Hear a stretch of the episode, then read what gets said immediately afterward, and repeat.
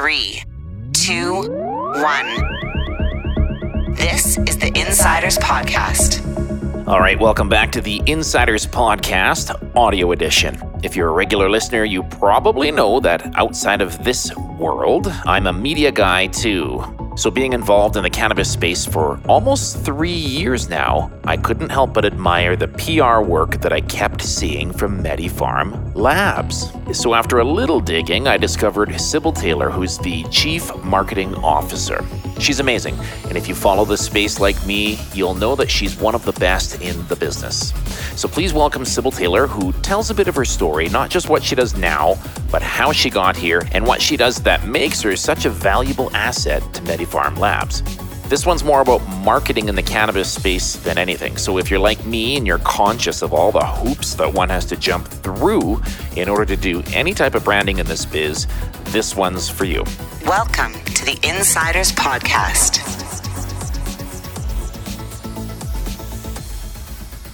Welcome to the podcast, Sybil. Hey, thanks so much, Michael. Good to talk to you. Yeah, you too. Finally catching up.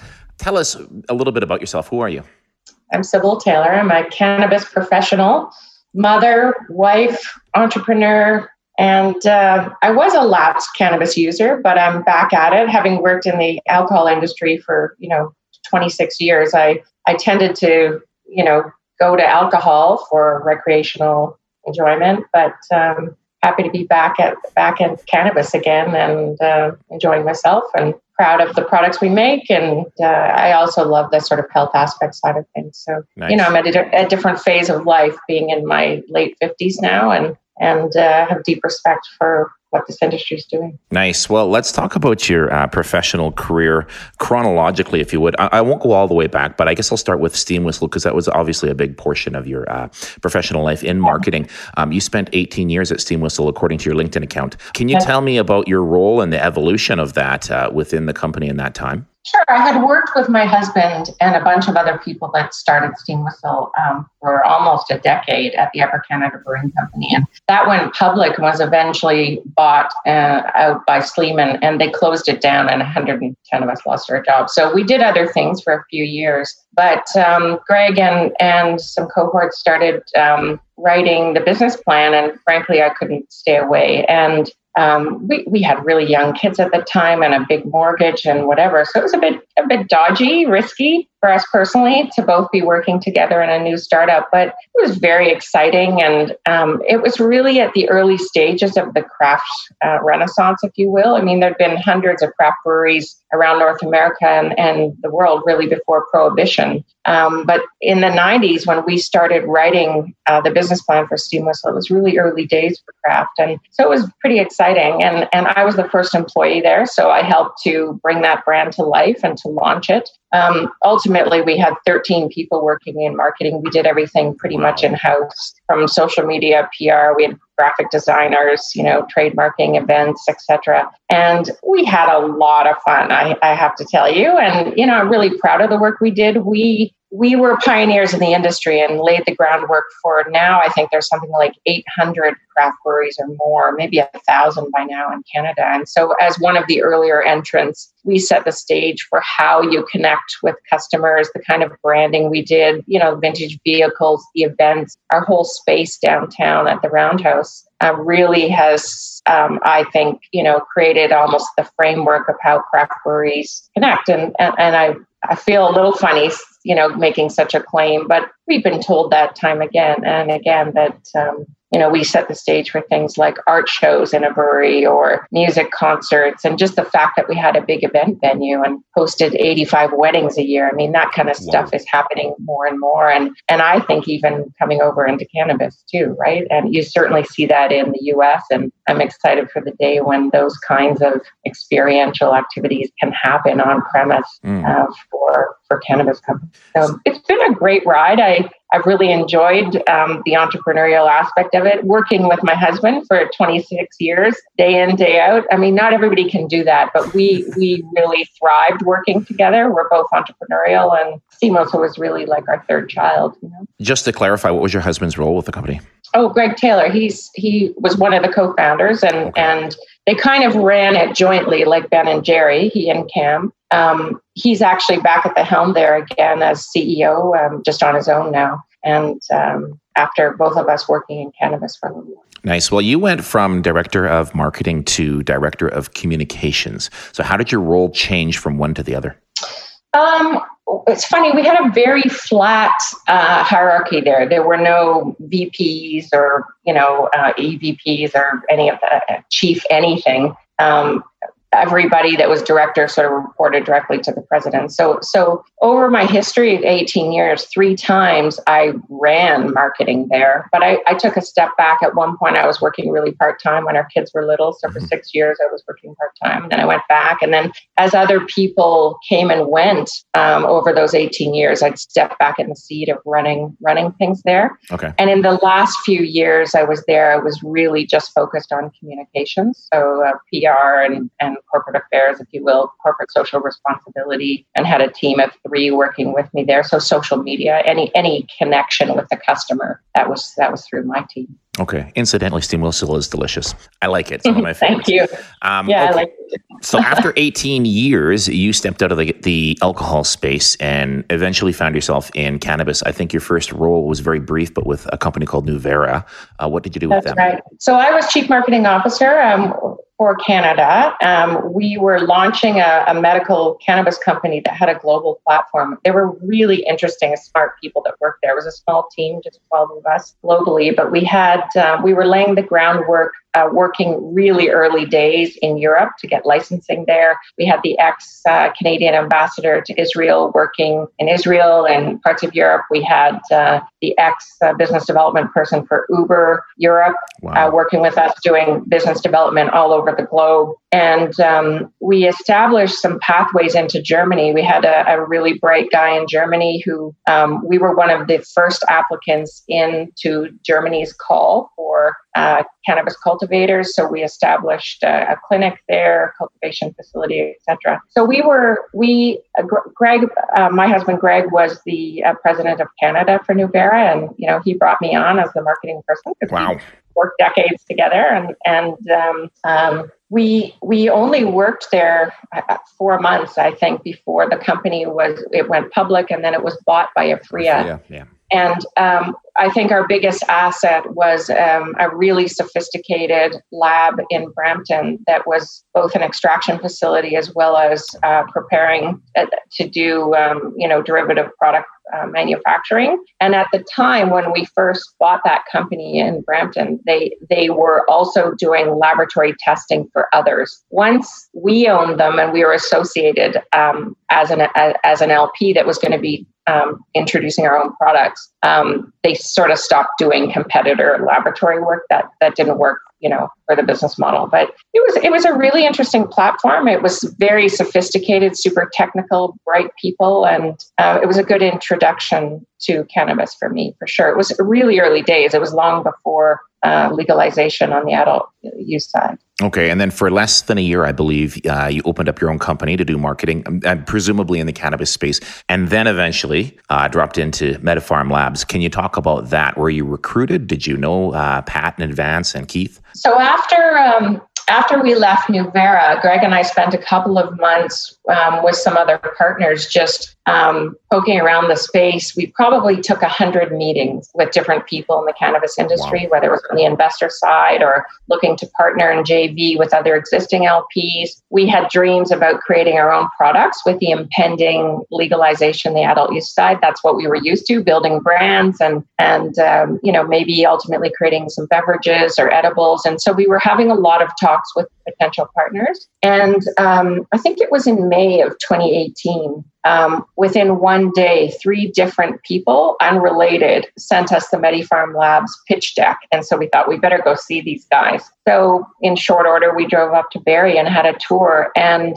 I was just instantly taken by the place. It looks so different than every other facility that we toured. They weren't cultivators, they were this very sophisticated science lab. They were not unlike the lab that Nuuvera had owned in Brampton. So I recognized the sophistication, the investment in technology, and, and this true pharma perspective. Um, and coming from Steam Whistle, where our slogan was "Do one thing really, really well," I instantly recognized that what Pat and Keith, um, you know, had in mind was this complete devotion to quality and a really singular focus on just the extraction process and and and then what they were going to do with those concentrates.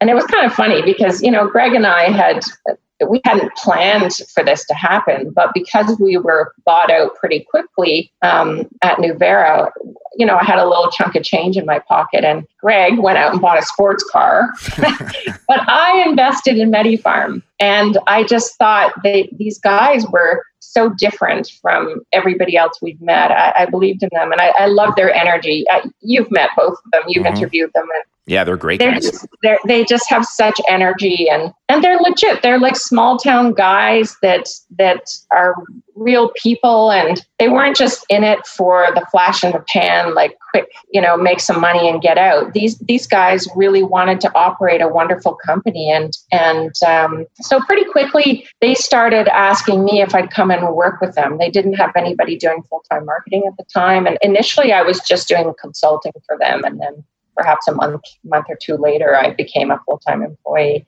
nice and it was thrilling to be back at the beginning of, of a startup for one but also to be at the beginning of a groundbreaking industry not unlike the way i had been at the beginning of craft beer the, the craft beer revolution so it was a lot of fun i mean um, my kids were grown up, they were off at university, or one lived out in Vancouver. I actually had a little bit more freedom now to kind of dive in as a professional, career professional, and just devote myself to it without a lot of family obligations. And so that's what I did. Nice. Must be nice. I have a seven and eight year old boy, so I'm I'm waiting for that day to come back again. I do not know how you guys are like with young people are managing in COVID. What a uh, challenge! Like, yeah. hats off to you. The secret is to wake up early in the morning, beat them out of bed, and get work done.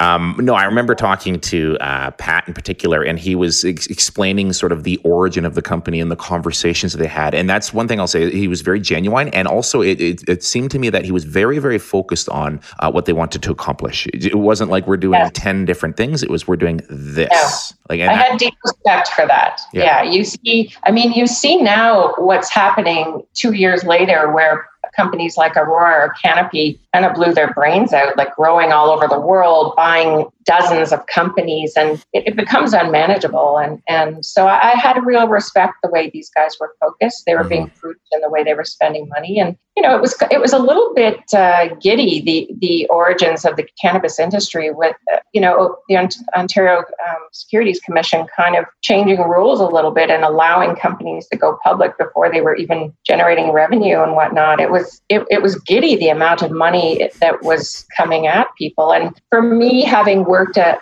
most of my career in private enterprises where money's super tight and things move a little bit more slowly, and you you have um, you know just a few dozen shareholders perhaps that are you're you're working with, but to be given um, you know a key to the bank essentially I, I, was actually quite respectful of the way they were very carefully spending their money and investing in this pretty sophisticated platform and, and very bright people that they were bringing on. The right. I think giddy is an understatement, but uh, yeah, I, I, know what you're saying for sure. That hype was massive. Um, I want to talk a bit about marketing and what you do now, if that's okay. Dig a little deeper. Um, just starting with your history, you went to school, took uh, marketing and finance between 83 and 88, roughly. So this is yep. pre internet internet. This is pre the way that we do things now. So, talk to me a little bit about sort of how you started in marketing, how it's different, and how you evolved and actually managed to teach yourself how to deal with all of the new technology that we use today. Sure. So, um, early in my career, I was given a book by one of my bosses, and it was called One on One Marketing um, Customer for Life. And it was just, a, uh, to me, that was really eye opening. It was about being able to have a very personal relationship with every customer, knowing them intimately, understanding their needs, having direct conversations. And, you know, now that's done digitally, but for a long time it was done in person, whether it was actually having field visits, you know. So at, in my early days at Upper Canada, I started a very robust program for our sales reps to go out and visit all the beer stores all the bars and restaurants. We were collecting data. They had to fill out surveys uh, and bring that information back to me. And so we had really deep personal connections with the distribution channel. And, you know, especially in alcohol, you almost never meet your customer. They're buying anonymously at the beer store or the LCBO or at a bar and restaurant. And so if you're able to create missionaries, um, you know they do the selling for you. And so as a marketer you're really about building the narrative telling the story and then telling it so well and so consistently that everybody else knows how to say it for you just as well. And you have to believe in that. You have to back it up. It can't just be a story. The customer experience has to match that. So i learned sort of early on if you under promise and over deliver then you delight people. And so it's how do you continue to do that time and time time again because as, as times progressed, you know, in the old days, people would drink the same brand of beer their whole life. They'd mm-hmm. adopt whatever their dad or their gra- grandfather drank, and then they'd just carry on because there was so little access to information. But over time, as the internet was born and people started being able to research self and they had exposure to so much media, they started questioning things and exploring. And, and that's not just in alcohol, that's in every category. That no longer did advertising mean everything to the consumer, but referrals from friends or colleagues or experts or media took on a lot more meaning. And so you're only as good as your last interaction with people. You have to protect your reputation so deeply, mm-hmm. and you have to live up to expectations that you've set for yourself. And so this these principles to me are universal, whether you're marketing beer to consumers or beer to bartenders or cannabis to contract manufacturing partnerships or uh, you know cannabis edibles to you know an end, end consumer. So um, those those principles really are universal. So I've had to go about, first of all, crafting that narrative, you know, understanding Pat and Keith's vision, translating that into language that makes sense, both from a professional, uh, you know, B2B sort of story. I also have to, for the first time, be marketing much more publicly to investors, connecting with retailers, and then ultimately to end consumers and patients as well. So there are different, slightly different narratives, um, maybe different language, colloquial or scientific, um, but the messaging has to sort of have the universal principle, yeah. underscoring all the brand. So, as a professional marketer who's been involved in a few startups now, um, how do you approach your job? You've got a like a blank slate in front of you. You're asked to market a product or a company. What do you do when you walk in? How do you look at the situation and go, okay, here's what I want to do: A, B, C, D, E. So, understanding what's the why of a business, not what you do or how you do it, but what's your core purpose. And so, like a concentric ring of circles your why, your how, your what, your where, your when. And so basically, it's I, I begin by sitting down with the owners or the visionaries of the brand and trying to decipher all of those things and put them into a language or a story you know tell the brand story. What are the brand's values? What are what are the characteristics? What are the personality traits? What are the proof points that kind of convey the story you can't just make claims without backing them up and so it's about um, first of all starting talking to the visionaries but then it's talking to everybody else in the organization and understanding how their part in that ladders up to support the vision and and, and the values I think initially I spent almost as much time because we, you know, in the early days of MediPharm, we weren't even public. We didn't have our sales license. We weren't even making products and selling them. We were making them and, and early days of product development and testing and optimizing, uh, you know, our methods and so forth behind the scenes, but we weren't yet a public entity mm-hmm. in, in mm-hmm. terms of connecting with customers. So I probably spent as much time on internal marketing. I had to craft that story and narrative. Then I had to tell it to everybody else in the organization because they, in turn, were conveying it to their new employees they were hiring. Um, they were connecting with suppliers, making sure that everybody that was supporting MediPharm was doing so uh, to the same tune. So, are we buying the right equipment? Are we aligning with the right suppliers that, that share our ethos? Are we treating employees um, you know, r- right in the vision of how Pat and Keith want to, how they imagine this company. And so, whether it was signage or helping to facilitate kind of strategic planning and helping all of the employees at the time, we probably only had 30 employees or something. And of course, now there's 230. But in the early days, we actually gathered everybody together, whether whether they were an entry level chemist or production tech or some of our leadership team, and actually together um, formulating what do we stand for? What are, what are our values? Um, how do we see ourselves in the future? Because if everybody isn't hasn't bought in to the, that goal and vision how can you ever possibly achieve it? Especially an organization like ours which is mm. so rooted in quality that you need absolute passion and commitment so that everybody's living up to those high standards day yeah. in day out. I like so, that one key yeah. takeaway I got there was uh, with a startup, uh, you really have to focus internally as well. Yes, perhaps absolutely. more so in the beginning than externally. That was our success at Steam Whistle. We we actually coined the phrase the good the good beer folks, which was right on our packaging. So it's about making good beer, but it's also the good people that work there. And I I really respected the way Pat and Keith created that same kind of culture here. That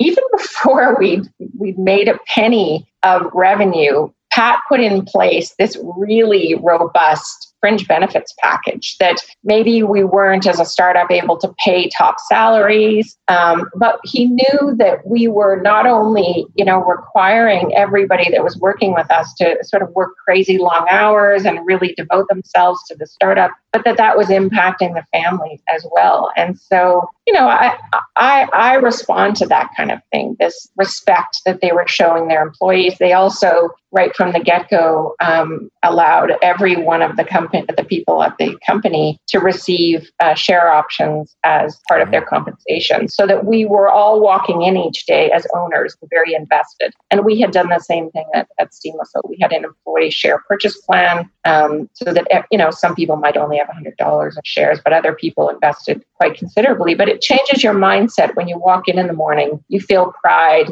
You're invested personally emotionally and um, it was great great early days. It was fun you know and still is. It's, it's harder perhaps because uh, times are a little tougher in cannabis right now but um, sure are, yeah. there was there was so much optimism in those early days and they they created that Pat and Keith. They really did. Mm-hmm. well from my perspective and what i do I loved uh, the last few years. It was there was so much hype. It was so exciting. Everyone I talked to, didn't matter what they were doing. It was interesting, uh, and there is a lot of um, belief in the future of the space. And uh, obviously, it's going to be around, but there are some changes taking place. Um, I guess MediPharm and your marketing focus is more probably B2B than anything. And one of the things that you do very, very well, and I think I even sent you a message like a year ago saying, I really love your content, but you guys really handle LinkedIn well. Can you talk to me about LinkedIn and why you use it? Well, because we're a B2B company, we have to connect with professionals, right? To to um, to make partnerships, whether it's for um, bulk concentrates or an ongoing, um, you know, brand development work or, or whatever. And so LinkedIn is one of the few channels where you can actually market directly to very specific companies. You can you can market to um, different decision makers within a company because everybody's loaded in all of their details. They, they tell you exactly what their position in the company is. And um, through their sponsored uh, ad program um, platform on LinkedIn, you can you can really be specific in your targeting. And so my job really was to first of all build out the website and then start creating content that showed MediPharm Labs as a thought leader. So we've probably published, I don't know, 40 pieces of content this year alone, um, whether through blogs or, or um, deep dive on different pages on our website. And so it's been tough for sure, where you can barely market uh, within the confines of the Cannabis Act um, and make very few claims. And we have a four person Canadian regulatory team. And then we also have uh, two people in Australia as well. So I, I have a team of, you know, rigorous um, regulatory folks that keep an eye on everything I'm publishing. And we also have two in-house counsels here in Canada and one in Australia. So every word that I'm publishing is vetted by these folks so that we're living through the, the letter of the law as far as the Cannabis Act. But LinkedIn allows us to actually connect with decision makers, both in, in um, you know, the present day customer group, which is licensed cannabis producers, but also our future prospects in CPG or in pharma. And um, you know, I came I came already with about five thousand of my own connections on LinkedIn, just because of the years of speaking at conferences and at colleges and universities, at Steam Whistle and at entrepreneurship conferences. And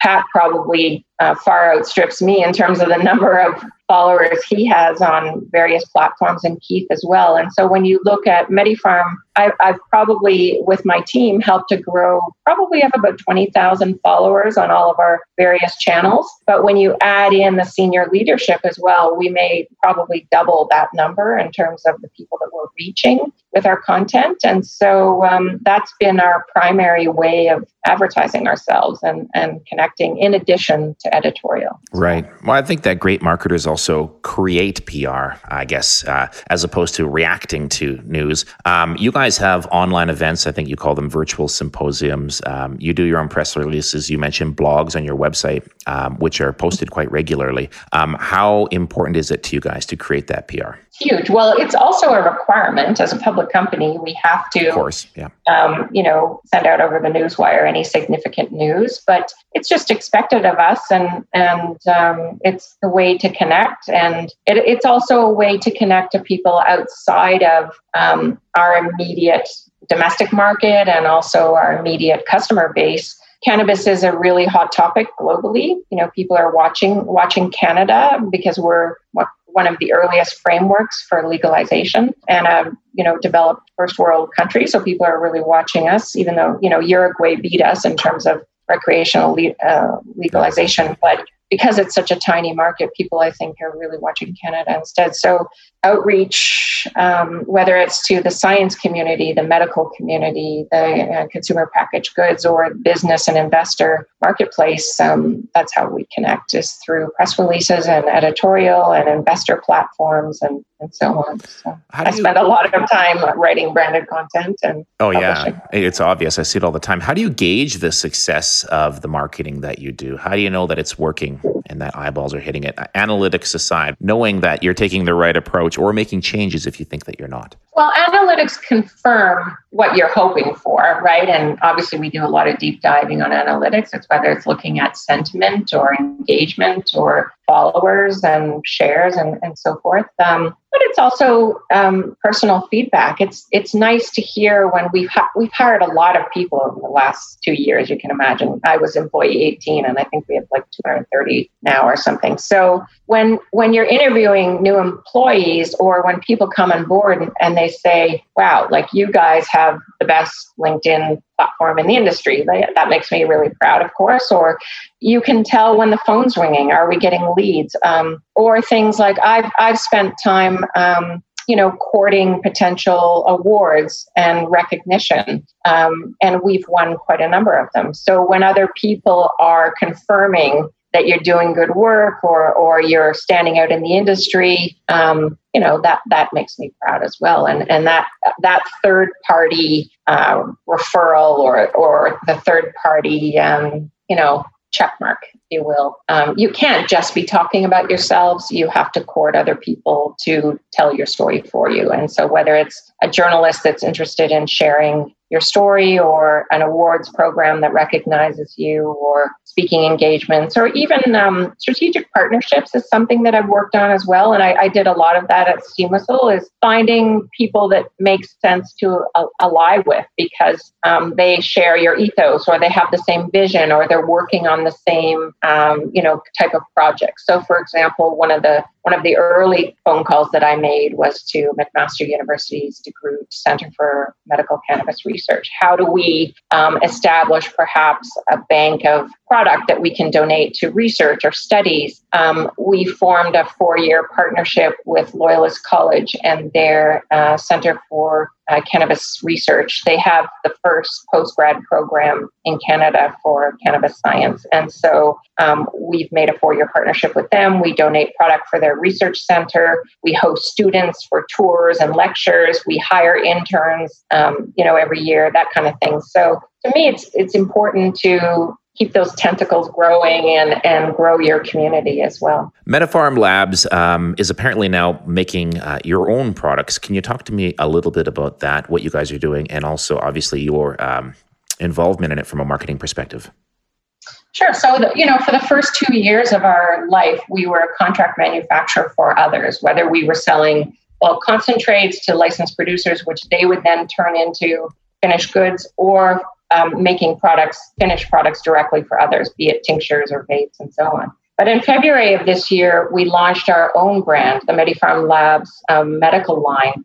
Um, we have three different CBD SKUs a CBD 25, CBD 50, and then a 25 5. And it was fun for me to actually be able to create our own brand after just doing corporate marketing uh, for, for the longest time. And um, we spent a lot of time looking at other cannabis products in the marketplace, but also looking at over the counter drugs and, and natural health products, et cetera. And um, ultimately, what we kind of um, zeroed in on was what Jamieson Vitamin does because we're kind of like uh, we're kind of like um, like that. We're not a adult rec company. We're a, a medical pharma first, you know, high quality um, wellness company, if you will. And so I loved what Jamieson was doing. That their branding, the, the parent company Jamieson, is kind of secondary to the actual functional product. And we were getting feedback from retailers that, oh, and, and you saw this in the media too, that brands weren't resonating with customers because right. partly the Cannabis Act itself is so restrictive in terms of advertising, but also um, a lot of marketers were trying to be cute and come up with names that maybe sounded like a real word but were misspelled so that they could get around the, the regulations. And so I think cons- consumers were having a hard time remembering products that there was a parent company and then there was a brand and then there were sub brands and each one of them had their own names. And people just weren't remembering that. And so we just put the word CBD front and center and loud, you know, loud and proud right on the label. And so, kind of like Jamieson vitamins, whether it's vitamin D or B or you know whatever iron, it's front and center. So that's that's kind of the take that we took. And we also added a lot of color to show potency. And so if you line up the MediPharm Labs CBD family relative to some of our other competitors, I think we show up very well. And I've had some random like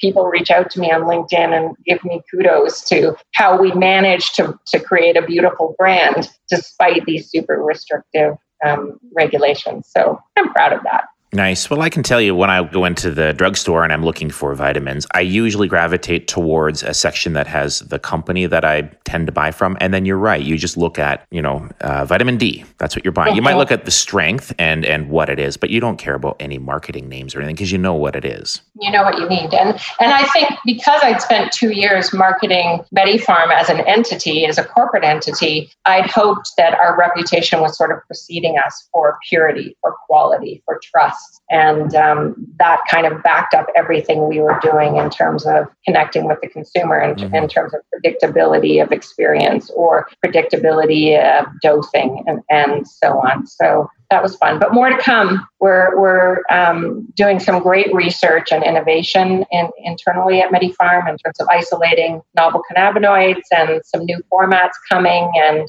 um, as well, we are kind of dipping our toes into um, some other product lines that are coming. So watch and learn.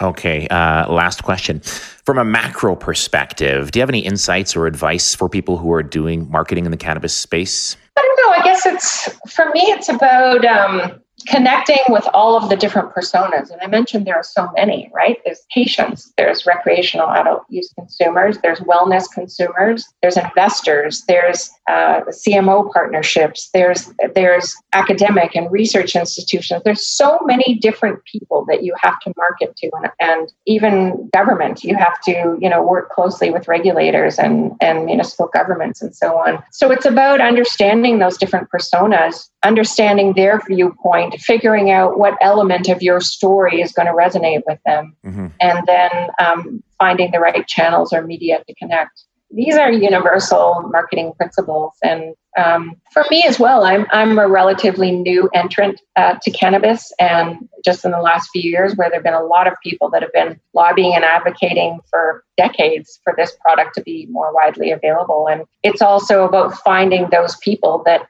have that passion and that deep knowledge. And I've had to spend a lot of time within our facility, just even understanding the science of cannabis. And, and I have deep regard for the researchers and, and the quality team that work here. And a lot of it is educating yourself as a marketer so that you're not making foibles, you're telling real science stories, and, and also putting it in terms that are understandable, especially to the new cannabis users who are a little bit skeptical and whatnot. It's about understanding the psyche and, and the, the needs of different groups that you're marketing to, I guess, and um, being truthful.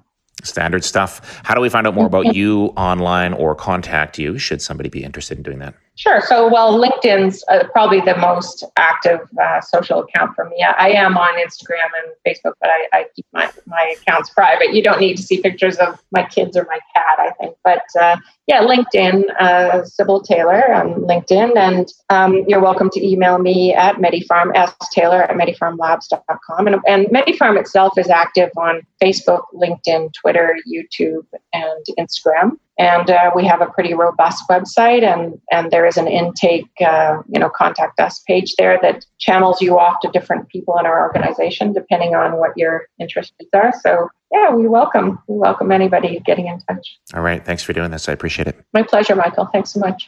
Thanks again to Sybil Taylor for joining me to talk about marketing in the cannabis space. Like she said, follow her on LinkedIn, and you can find her work simply by Googling MediPharm Labs. Hey, if you like what I do, tell your friends to check out the podcast as well. You can follow me on Twitter at underscore insiders pod. And if you have a story that you'd like to tell, email me, michael at distinctmedia.ca. All right, Amber, you're up.